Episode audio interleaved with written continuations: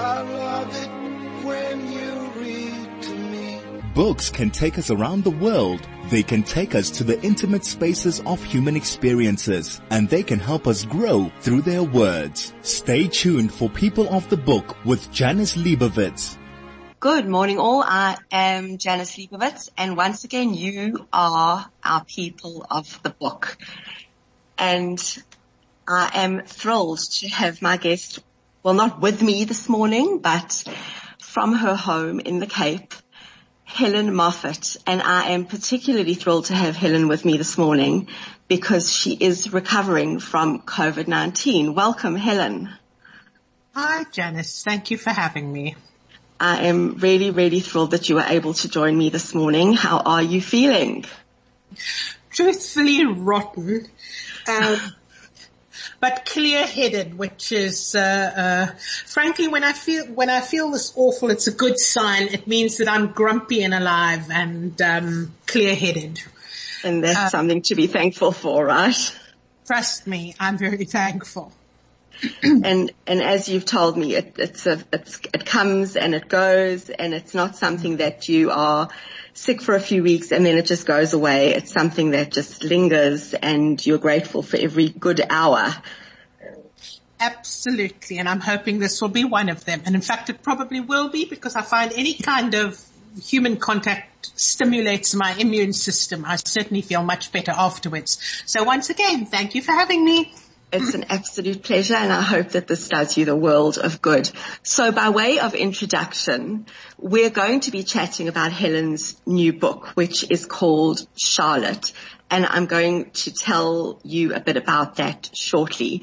But just to introduce Helen, Helen is an editor, an academic, a teacher, an activist, a mentor, a poet, and an environmentalist. That's, that's the short description. Um, as you can see, she has an extremely illustrious background and she's written this book, Charlotte, on the back of what is, I can only describe an extremely illustrious career. And we're going to be chatting about that after this ad break. This is People of the Book with Janice Liebowitz. I'm back with my guest Helen Moffett and before the break I was describing her extremely illustrious background but today we're going to be chatting about her new book Charlotte. Charlotte is described as a sequel to Jane Austen's Pride and Prejudice. Is it actually a sequel, Helen? Yes, it is, but it's from the perspective of one of the um, the lesser characters in the original, uh, the heroine Lizzie Bennet's um, older, plainer, poorer best friend Charlotte Lucas. So it's a sequel to Pride and Prejudice, but um, but from the perspective of Charlotte, and it tells us what happens in it tells us what happens next but in her life and from her perspective. So although you do get to see what happens with uh, Lizzie Bennet and the rest of the Bennet, Bennet family and Lizzie's marriage to Darcy, those are all secondary concerns. What I really wanted to do was to tell Charlotte's story. So um, I pick up seven years after the end of Pride and Prejudice, although we do look back in the novel at some of those events that will be very familiar. You know, you don't even have to have a read Pride and Prejudice, um, although it does help if you've read the book or if you've watched the movies or if you've watched the TV series. Okay, so, so I'm going to be I'm going to be very honest with you here. I haven't read Pride and Prejudice. I haven't read Jane Austen. My mother was horrified when I admitted this to her the other day and she said Jane Austen is one of her favorites. And I didn't know that. And, and as listeners will know, I'm discovering quite a few things about my mother in, in recent weeks. Um, a lot that I didn't know. I didn't know she liked Jane Austen. Clearly she didn't pass that down to me. She, she never told me to read these books. She never gave them to me to read. And I had never read Jane Austen before. And I haven't actually seen the films, although I hear Colin Firth features. Um, so, so I have read most of Charlotte and, and you very cleverly do give um, a brief retelling of, of some of the Pride and Prejudice story in it to give some background. But to me, I mean, I, I wouldn't have called it a sequel. I think some of it runs in parallel and then continues. Um, but it's, it's, it's a story of, of another character. How did you, how did you come to write it? Why did you want to write about Charlotte? Oh boy. Um, right. it's, uh, I'm trying to think how not to make this a very long story. You know, when I first read Pride and Prejudice, um, and I'd started reading Austen as a teenager, but Pride and Prejudice was not my favorite book. And when I did it at university at the age of 18, I was in a lecture with the fabulous John Hayward who was teaching it to us. And somebody sort of made some disparaging remark about Charlotte and our lecturer t- said, you know, this woman, what options did she have? Yes, she jumped into an expedient and loveless marriage, but that was literally her only life choice. And once she'd done that, she didn't sulk, she didn't repine, she didn't moan. There's not a trace of self-pity. She fulfills her bargain. She says, right, you've given me a marriage and a status and standing in society and a nice home. I'm going to make everything really nice for you. I'm going to make your life, Mr. Collins, the fawning clergyman, run like clockwork. And I thought, oh, and then of course, you know, I was a young feminist and I thought, you know, Charlotte's life was not that very different from an enormous amount of women around the globe. Um, where literally their only chance of advancement in life is via a man that they marry. Right. So I was always interested in Charlotte, but it never occurred to me to write a Jane Austen sequel or Pride and Prejudice sequel. And then four, four or five years ago, I can't even remember now. Um, I was on a writing retreat with um, my co-conspirators, co-authors, and two of my very, very dearest friends are well known to you and the writing community in general. It's interesting. We all we are all either Jewish or we have Jewish connections. Yes. In the case of so, so I'm talking about Paige Nick here and Sarah Lotz. Yes. So we are um, Paige we went off for a writing retreat in Ireland. We were all three of us in Europe that summer.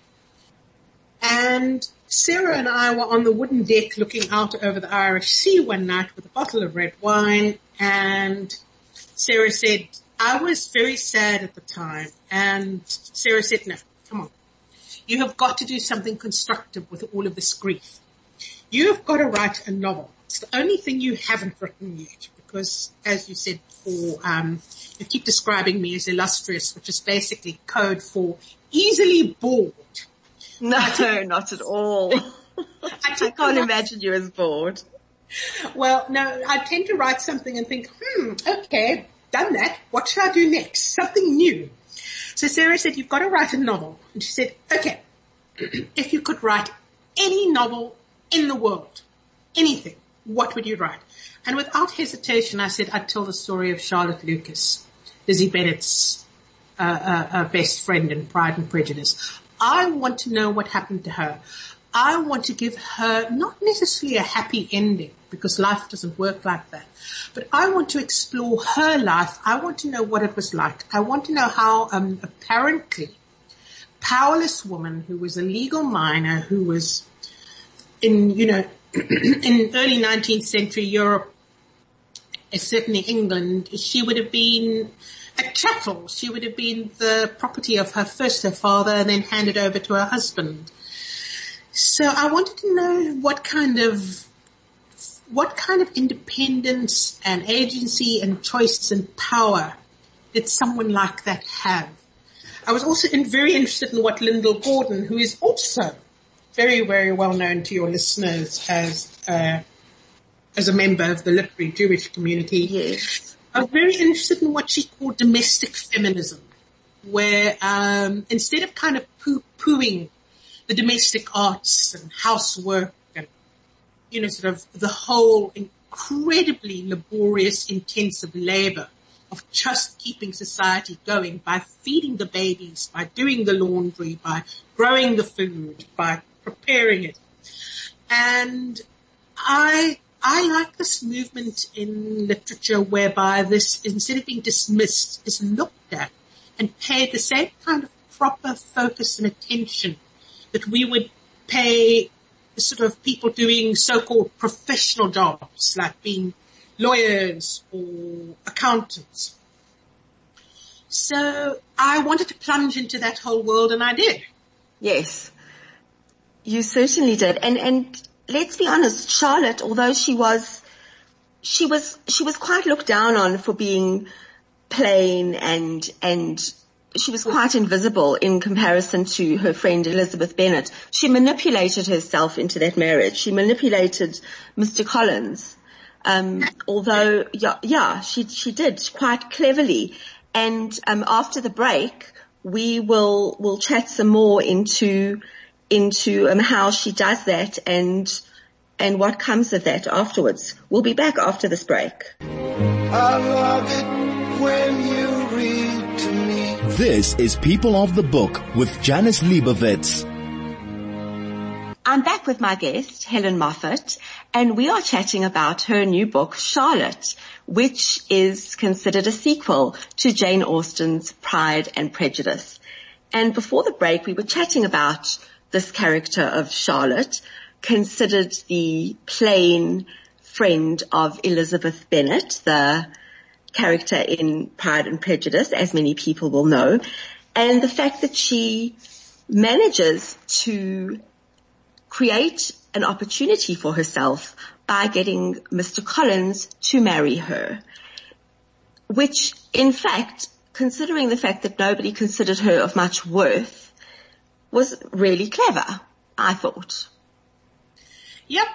Yeah, Charlotte is no slouch. She, um, and I took that as kind of like the fuel that drove her character. That when Charlotte sees an opportunity, she goes for it.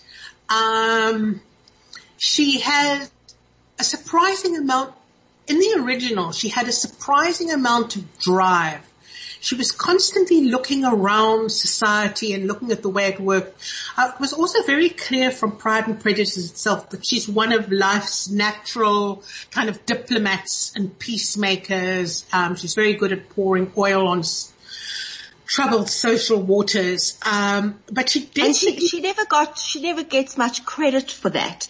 She, she's, she's a bit of a plot, you know, she just continues to, to do what she does. She's an extremely resourceful character, but never really gets much credit for it. And she actually raises her husband's standing in, in the eyes of other people because he, he's looked down on. He's, he's, he's very awkward and people don't think much of him, especially after um, Lizzie Bennet sends him on his way. Yeah. And and she she she creates much more of character for him. He's less awkward. He becomes more sensitive in the way you've you've written him and the way you've created him, and that's all down to Charlotte and and the way she looks after him and the home she creates for him. Well, I'm glad you picked that up because it certainly wasn't my intention. You know, so I didn't read Pride and Prejudice all those years ago and think, well, I'd like to rehabilitate the character of Mr. Collins, who is right. one right. of his long-standing jokes. Uh, you know, everybody finds him ludicrous or ridiculous. Um, yes. But I thought, okay, Charlotte has to have a life with this man. You know, there, there, there was no divorce. You know, she was in it for better or for worse. And she was going to have children by this man. And in fact, um, this is, even at the end of Pride and Prejudice, we learn that Charlotte is expecting. So I thought, okay, to make Charlotte's life bearable, this character has to have some redeeming qualities. But then I thought, well, what is the one thing that could possibly redeem him? And I thought, it might be his love for his children, plus in Pride and Prejudice itself, although Jane Austen treats it as a joke, the one thing that is clear is that he really does appreciate his wife. He may not be in love with her, but he's terribly, terribly proud of her. Um, you know, he brags about her and her skills to anybody who would listen. And I thought that was quite sweet. Um, yes. So, um, I took those two things that he was terribly proud of his wife. Admittedly, a lot of that was very pleased with himself for being clever enough to marry her. But um, he was proud of her, and then I invented, because we don't see it in Pride and Prejudice, a great love and tenderness for his children. And then with that, but as I said, you know, sort of, I just sat down and I just wrote the damn thing. I didn't think, right, how am I going to rehabilitate the character of Mr. Collins? Um, I just wanted to know about Charlotte's life. Yes. And the interesting thing was, was that the original novel was, um, that, that I gave to my publisher was quite different and it was very much a retelling of Pride and Prejudice, but from Charlotte's perspective. And my publisher said, you know, we want much more of Charlotte's life after she got married. I want you to expand all those sections. I want more about her life as the wife of the parson of Hunsford, I want more about her children. I want more about what happens next. I want more about her adventures. So I thought, oh, okay. Um, oh my goodness. I get to make this up. And at that moment, it, it is it is a very weird experience as a novel as a novelist who's dealing with well loved um, and beloved characters. Because I thought, oh my God, I'm God. I can do whatever. I, you know, and, and then I thought, oh, I, I'm only tampering with, you know, one of the most beloved classics of English fictional history. But, you know, that's what we do. You know, we wander in where angels fear to tread. And, um, so I did. I, um, I made up more and more and more of Charlotte's life.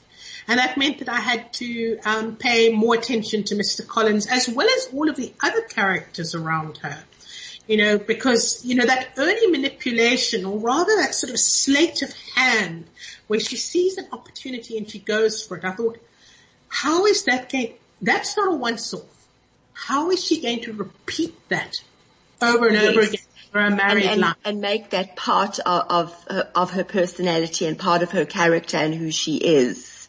So I show her managing her husband. I show her uh, uh, managing Lady Catherine de Bourgh, this dreadful old Tartar in the original.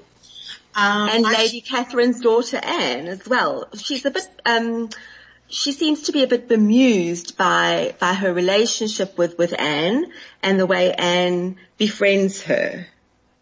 Yes, and in fact my publisher asked about that, but, um, uh, you know, sort of it's not too much of a spoiler to say that the book starts with a great and a terrible, in fact, an annihilating loss for Charlotte. And my publisher said, why does Anne suddenly, after seven years, befriend her? And I said, so much that happens in Charlotte's life is set in motion by this terrible loss.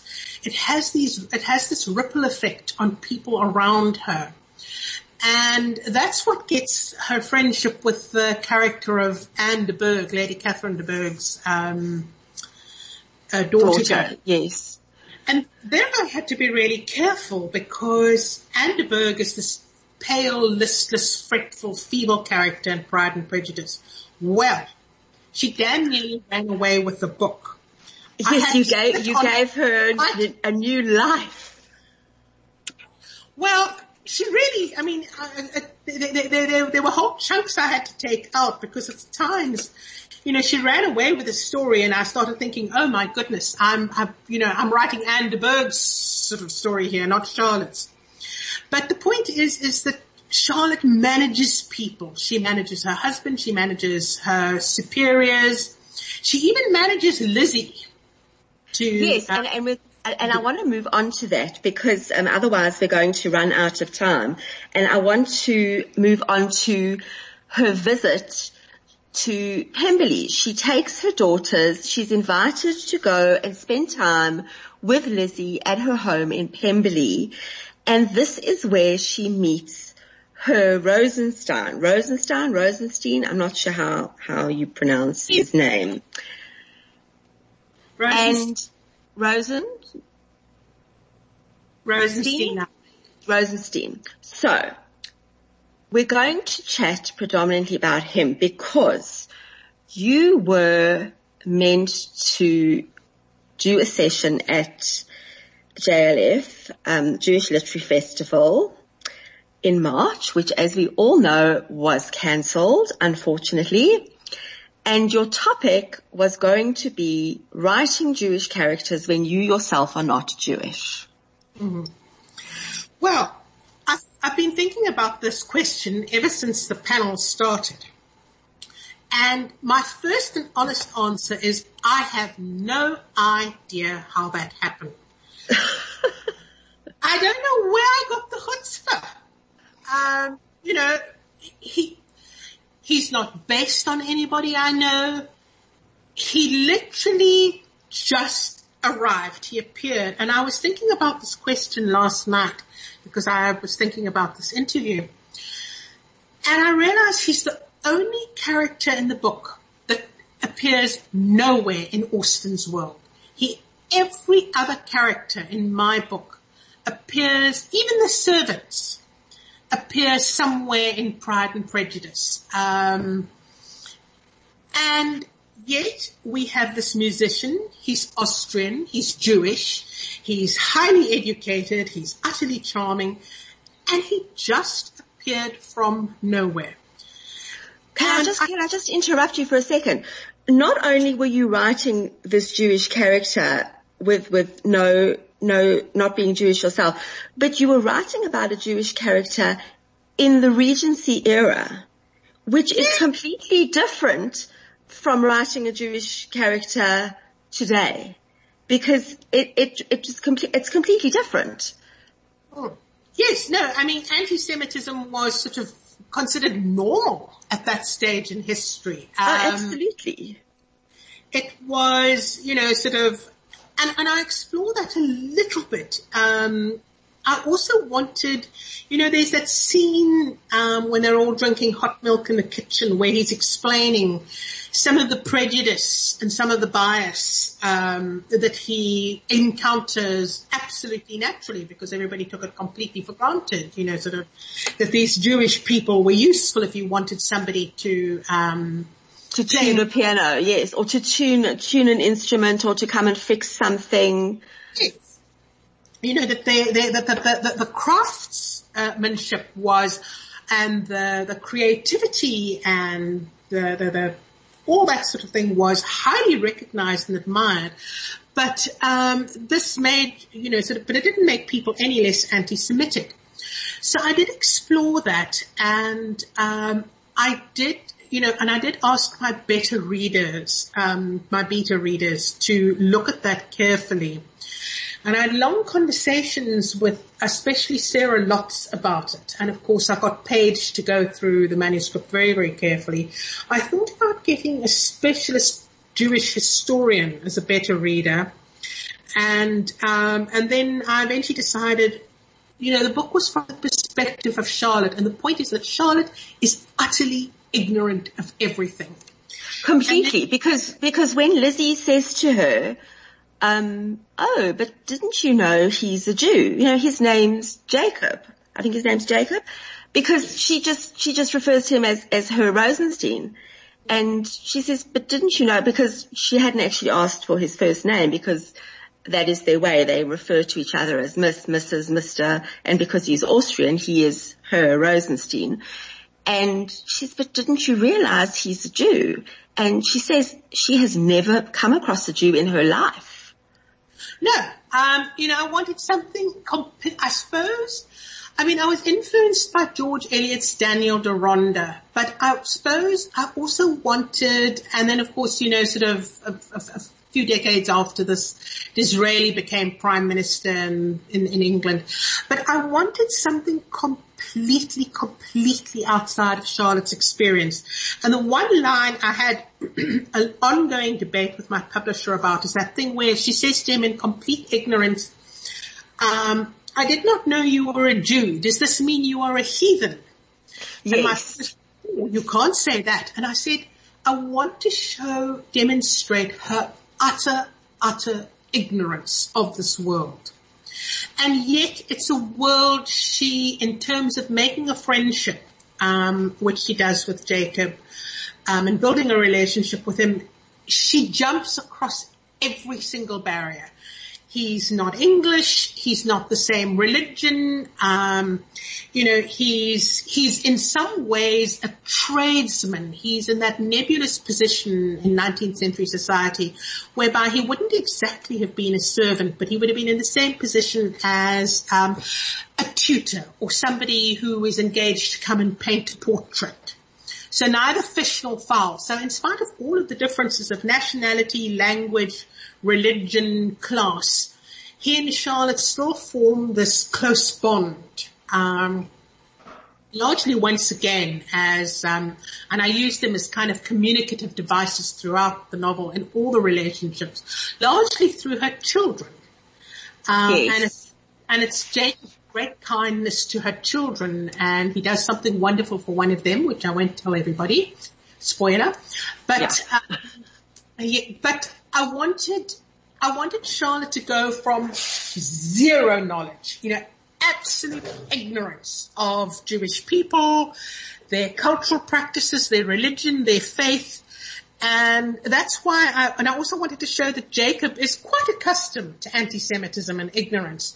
You know, he laughs at Charlotte when um, she wants to know if he's a heathen, and she explains it to you know he he explains um, that he is you know sort of that that he and his tribe are people of the book.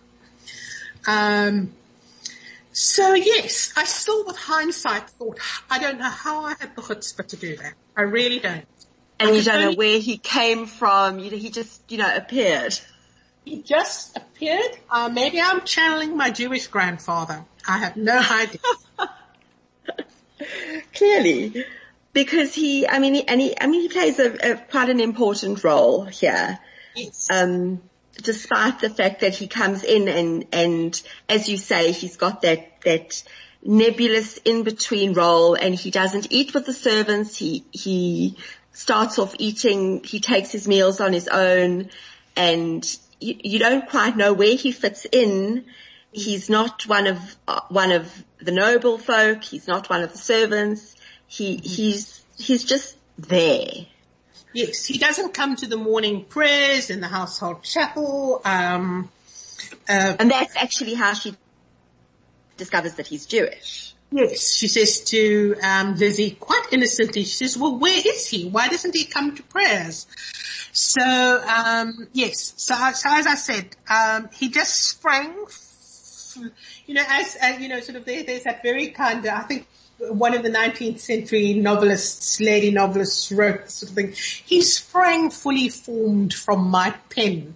And I always thought terribly la-di-da way to write about a character.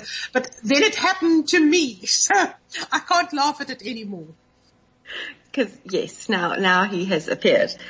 So you've, we've discussed him and we've spoken about Anne. I'm going to go back to Anne mm-hmm.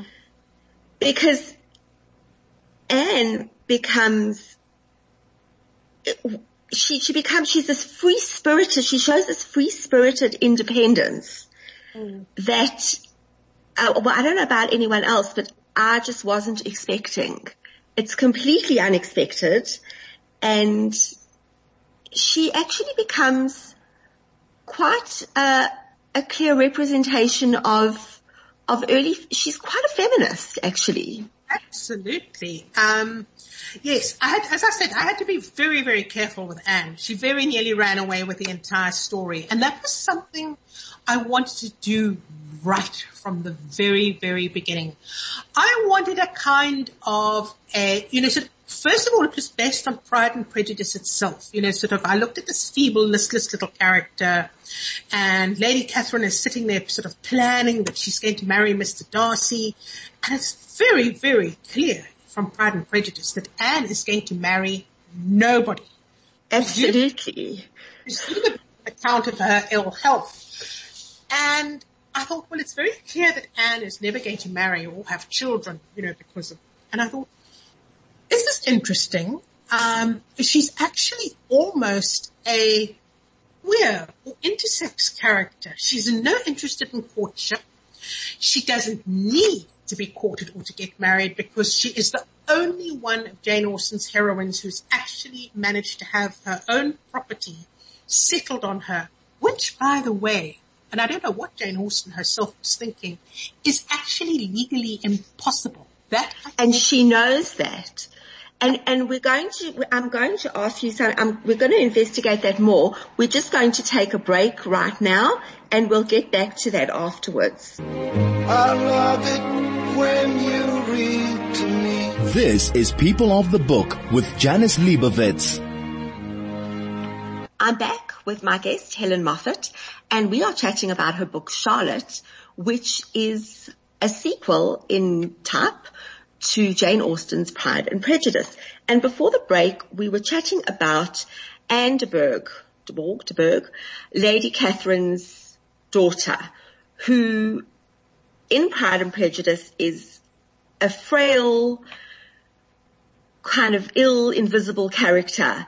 And Helen has very creatively set her free and in Charlotte, Anne becomes this free-spirited, independent, quite fabulous character here and she befriends Charlotte, much to Charlotte's um, surprise.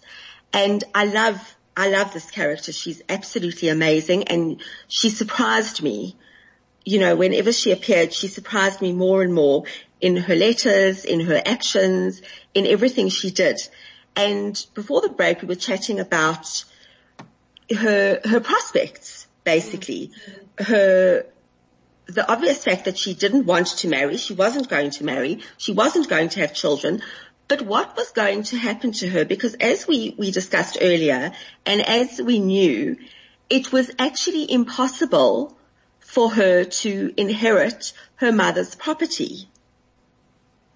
Yes. Um, look, it's interesting that Anne surprised me every single time she showed up when I was writing as well. I know that very, very, very, very early on, in fact, even that night sitting on the deck with Sarah, I had a vision of Anne galloping across the landscape. And I don't want to say too much about that because I don't want to create spoilers. But I definitely saw her as this kind of Orlando, Virginia Woolf's Orlando or the historical character of James Barry. I definitely saw her as that kind of figure. And I was like, hey, wait, what? Where did that come from? And the fact that Jane Austen merrily um, makes it possible that for, you know, sort of in Pride and Prejudice, uh, Anne is the heiress of Rosings. And actually, historically and legally, at the time that Jane Austen was writing, that was not physically possible. When Lady Catherine died, Rosings should actually, technically, have been inherited by Mr. Darcy. And yet she manages, you know, she brags about the fact that she had managed to settle the estate on Anne. Well, that couldn't be done. Um, and the only way it could be done was temporarily until such time as Anne's marriage or death. So I was fascinated by this, you know, sort of why did Jane Austen do that? And it meant that she created one, she created a single female character in the novel who was frail and fretful and feeble and a non-entity, but she's the one completely independent woman in the novel. And yes. she, that means she can do whatever she likes, which she does. And I wanted her to show her waking up to the reality that she had social constraints, which she finds a very interesting way of getting around. But um, I was interested in Jane Austen's latent and unspoken feminism that she creates this this this this this, this fantasy in which a woman is genuinely financially independent. She owns all of her own property. It is not in the care or possession of um, a father or a husband. So I was fascinated with what would Anne do with that kind of power and that kind of freedom and why did Jane Austen give it to her in the first place. And the other thing about Anne was that, and I didn't plan on this, is that, you know, sort of she became, she, she became what I think the politically correct term, um, uh, uh, uh, today is that she's not neurotypical. Anne has no filter on her tongue whatsoever.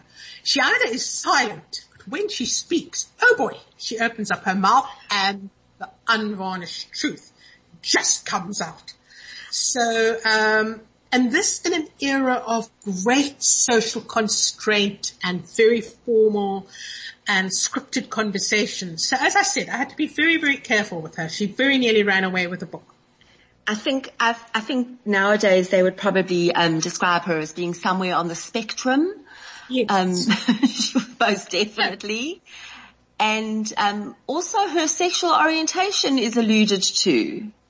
Yes, and that was also something interesting. My publisher said, "Ooh, let's let's give her a relationship with one of the serving maids or something." And I said, "No, to me, to my mind, she's asexual." Um, I, I, I don't want her yet another character in search of romance, but just simply on the, uh, on the gay side of the spectrum. I want her to genuinely conceive of a life in which she says very, very honestly, I'm sorry, I'm never going to marry, I'm never going to have children, I can't bear the idea but look at all of the ways I make my life interesting in other ways. So yes.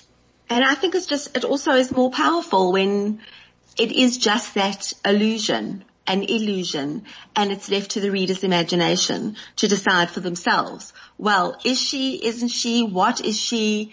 You know, you don't always have to actually spell it out for the reader. Yes, no, I, I, I, and, and I didn't want to, that's exactly what I was trying to do and I didn't want to and I also once again, if I had, it would have very, you know, I would have had to have called the book Anne, not Charlotte. Exactly. And I didn't want her to take over any more than she already had.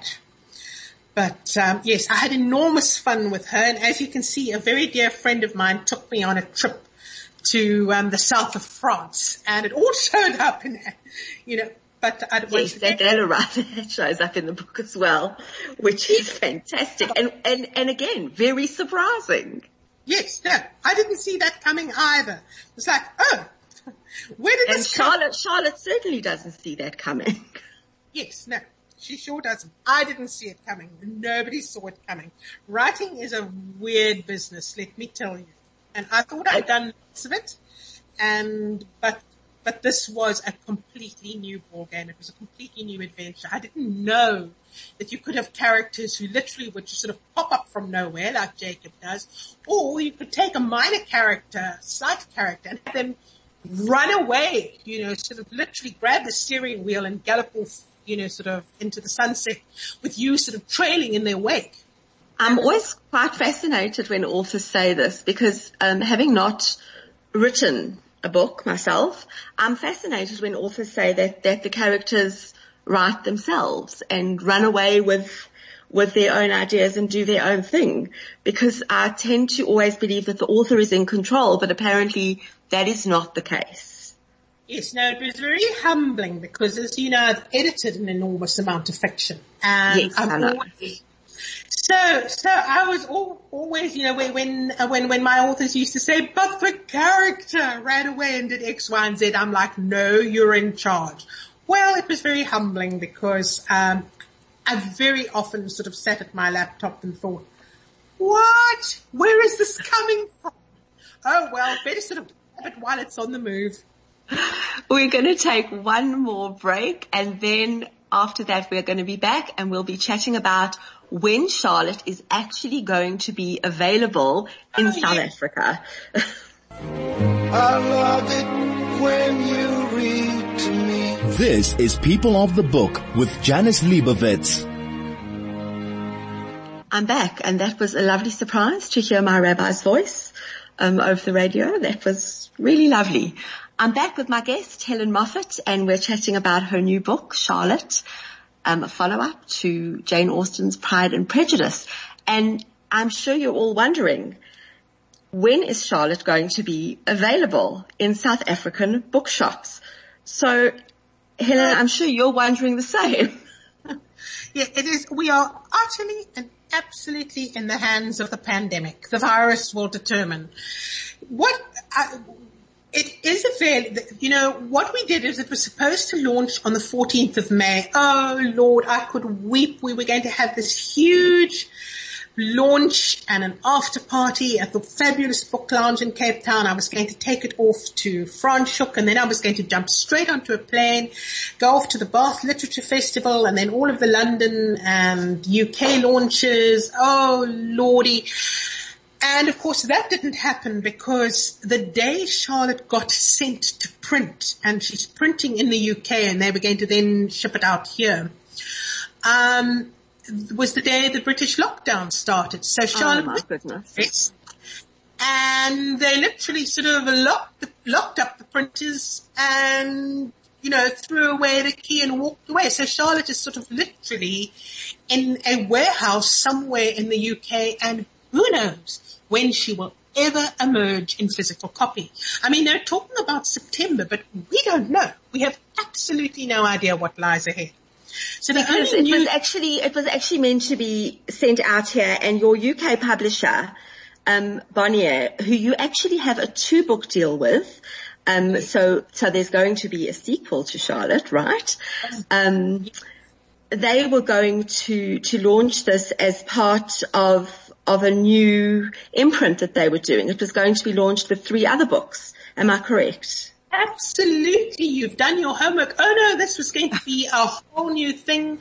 They've they they they created a special new imprint for what they called literary fiction and creative non-fiction and translations, and you know, sort of Charlotte was going to get all of this extra special attention in TLC. She was going to be one of the four flagship titles with a special new imprint called um, Manilla, um, and it was all going to be happening and now it's not. And, anyway, and, and you were going to wear your Regency bonnet, right? I got to wear a lampshade. I promise it is a lampshade um, on my head that I took off a charity shop lamp. And my so instead of this glittering launch of this fabulous new imprint, oh, you know, they planned parties for it and special. It's, it's, devastating. It is devastating. And, and I mean, you know, you are not the only one, but it doesn't make it any less devastating. No, it was, uh, you know, sort of, there, there's this thing of, you know, sort of to have your, you know, your, your, your wildest dreams, beyond your wildest dreams, come true as an author and then to have it all just disappear in a puff of smoke or in a cloud of germs in this particular case. It's just been one of the, you know, sort of fortune, you know, you know what, it's just as well I've been so damn sick because I'm so bloody grateful to be alive, um, that you know, sort of whenever I want to weep and wail and kick and scream about Charlotte, I think, well, Helen, at least, I mean, I mean, there was, there was here. literally, you're still you know, here. There were a few days where I thought, hmm, you know, sort of, I wonder how Charlotte, you know, I wonder if, if me dying is going to bump up Charlotte's sales or not.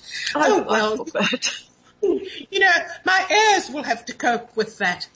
But you can get it as both as an audiobook and we have the most beautiful, beautifully voiced young actress. She is also be- physically beautiful, but she has the perfect voice for Charlotte, Isabella Inchbald, and she has already worked with Emma Thompson on the audiobook of Emma, so she has good Jane Austen form. And so you can buy the audiobook from Audible, and of course you can buy the ebook um, from Amazon.co, and I think it, you know, sort of that you can get it from Kobo.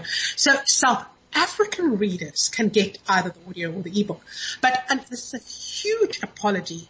My American friends can't get it at all. And I feel Oh my goodness.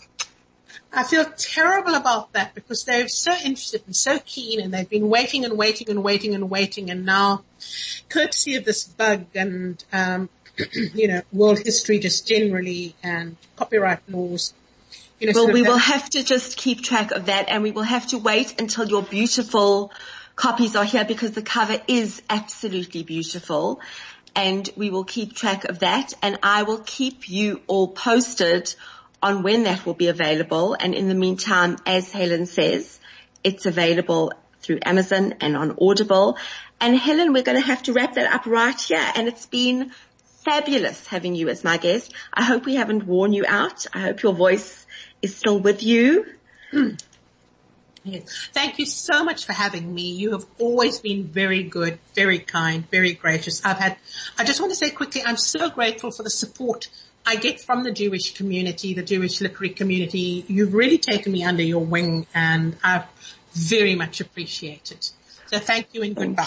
Good thank you so much, Helen. And happy reading everyone. And I'll be back in two weeks time. Have a wonderful Shabbos and have a wonderful Shavuot next week.